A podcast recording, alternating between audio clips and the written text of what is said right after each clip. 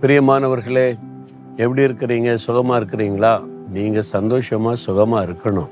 இன்னைக்கு மகிழ்ச்சியாக இருக்கணும். அதனால தான் ஆண்டவர் உங்களோடு பேசுகிறாரு எதுக்கு துக்கமாக இருக்கிறீங்க? எதுக்கு பயந்துக்கிட்டு இருக்கிறீங்க? ஒன்றும் ஆகாது. பயப்படுற மாதிரி பிரச்சனை வரும். போராட்டம் வரும்.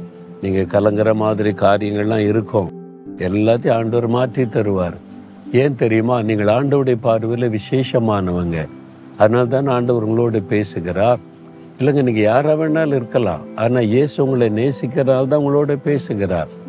உங்களோட நேசிக்கிறது மாத்திரமல்ல உங்களை மேலே ரொம்ப கரிசனையாக இருக்கிறார். அவர் உங்களை பார்த்து என்ன சொல்கிறார் தெரியுமா? உபாகம் ஏழாம் அதிகார ஆறாம் வசனத்தில் உன் தேவனாகிய கத்தர் உன்னை தமக்கு சொந்தமாக இருக்கும்படி தெரிந்து கொண்டார். நீங்கள் தெரிந்து கொள்ளப்பட்டவங்களாம். அப்போ ஆண்டு சொல்லார் என் மகனே நீ தெரிந்து கொள்ளப்பட்டவன். என் மகளே நீ தெரிந்து கொள்ளப்பட்டவள் அப்படின்னு சொல்கிறார் உங்களை யார் தெரிந்து கொண்டார் தெரியுமா? வானத்தை பூமி உண்டாக்கின தேவன். ஆண்டவர் இயேசு கிறிஸ்து உங்களுக்காக மறித்து உயிரோடு எழுந்தவர். சதா காலங்களில் உயிரோடு இருக்கிறவர் சொல்கிறாரு நீ எனக்கு சொந்த மகனே நீ எனக்கு சொந்த மகளே அப்படின்னு ஆண்டு சொல்கிறார் உனக்கு சொந்தம்னா என்ன அர்த்தம் பாருங்க?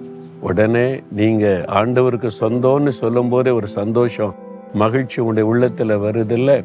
அப்படிதானே ஒரு சமயம் ஒரு பிரச்சனையில் ஒரு சகோதரர் அகப்பட்டு கொண்டார். அப்போ அவர் வந்து செய்யாத ஒரு குற்றம் அவர் மேலே ஒரு அகப்பட்டு கொண்டு ஒரு பிரச்சனை வந்துட்டு பயம் கலக்க என்ன ஆகுமோன்னு சொல்லி அப்போ வந்து சொந்தக்காரர் தெரிந்தவர் சொந்தக்காரர். அப்போ அந்த காரியத்தில் நான் பேசின போது அது யார் பிரதர் உங்களுக்குன்னு கேட்டாங்க. என் சொந்தம் தாங்க என் சொந்தக்காரர் தான். அந்த மாதிரி தப்பு பண்ணுற ஆள் இல்லை.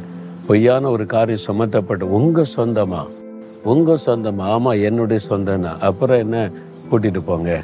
அவ்வளோதான் பிரச்சனை சால்வு. அவ்வளோதான் அப்போது ஒரு மனிதனுக்கு சொந்தக்காராக இருக்கும்போதே நிறைய நன்மை நடக்குதில்ல.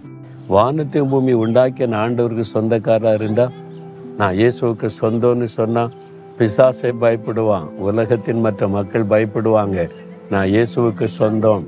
நான் அவருடைய மகன் அவருடைய மகள் அவருடைய ரத்தத்தினால சொந்தம். சொந்தம்னா எப்படிங்க? அப்படின்னு கேட்பாங்க. நெருங்கின சொந்தமா தூரத்து சொந்தமா? ரத்த சொந்தங்க பிளட் ரிலேஷன் அப்படின்னு சொல்லி தான் உடனே அது ரொம்ப நெருங்கின சொந்தம். இயேசுக்கு நமக்கு என்ன சொந்தம்? ரத்த சொந்தங்க. இயேசு தன்னுடைய ரத்தத்தை சிந்தி நம்மை மீட்டு என்னுடைய மகன் மகள் என்று சொல்றார். எவ்வளோ பெரிய பாக்கியம் இல்லை? அப்போ இயேசுவின் ரத்தத்தினால கழுவப்பட்டு அவருடைய ரத்தத்தினால நான் மீட்கப்பட்டிருக்கிறேன். ரத்த சம்பந்தமான சொந்தம் இயேசு எனக்கு அப்படின்னு சொல்லும் போதே உள்ளத்துல சந்தோஷம் மகிழ்ச்சி தானே? இதை விட என்னங்க பாக்கியம் நமக்கு வேணும்? இயேசுவே நீர் என்னை உமக்கு சொந்தமாக்கி கொண்டதற்காய் ஸ்தோத்திரம்னு சொல்லுங்க. எல்லா காரியமும் சரியாயிரும். தகப்பனே எங்கோ குப்பையிலே கிடந்த என்ன உம்முடைய ரத்தத்தினால கழுவி மீட்டெடுத்து உமக்கு சொந்தமாய் மாற்றினீரே உமக்கு ஸ்தோத்திரம். இயேசுவே உமக்கு சொந்தமாக இருக்கிறதை நினைத்த மகிழ்ச்சியோடு துதிக்கிறேன். உம்மை ஸ்தோத்தரிக்கிறேன். இயேசுவின் நாமத்தில். ஆமேன் ஆமேன்.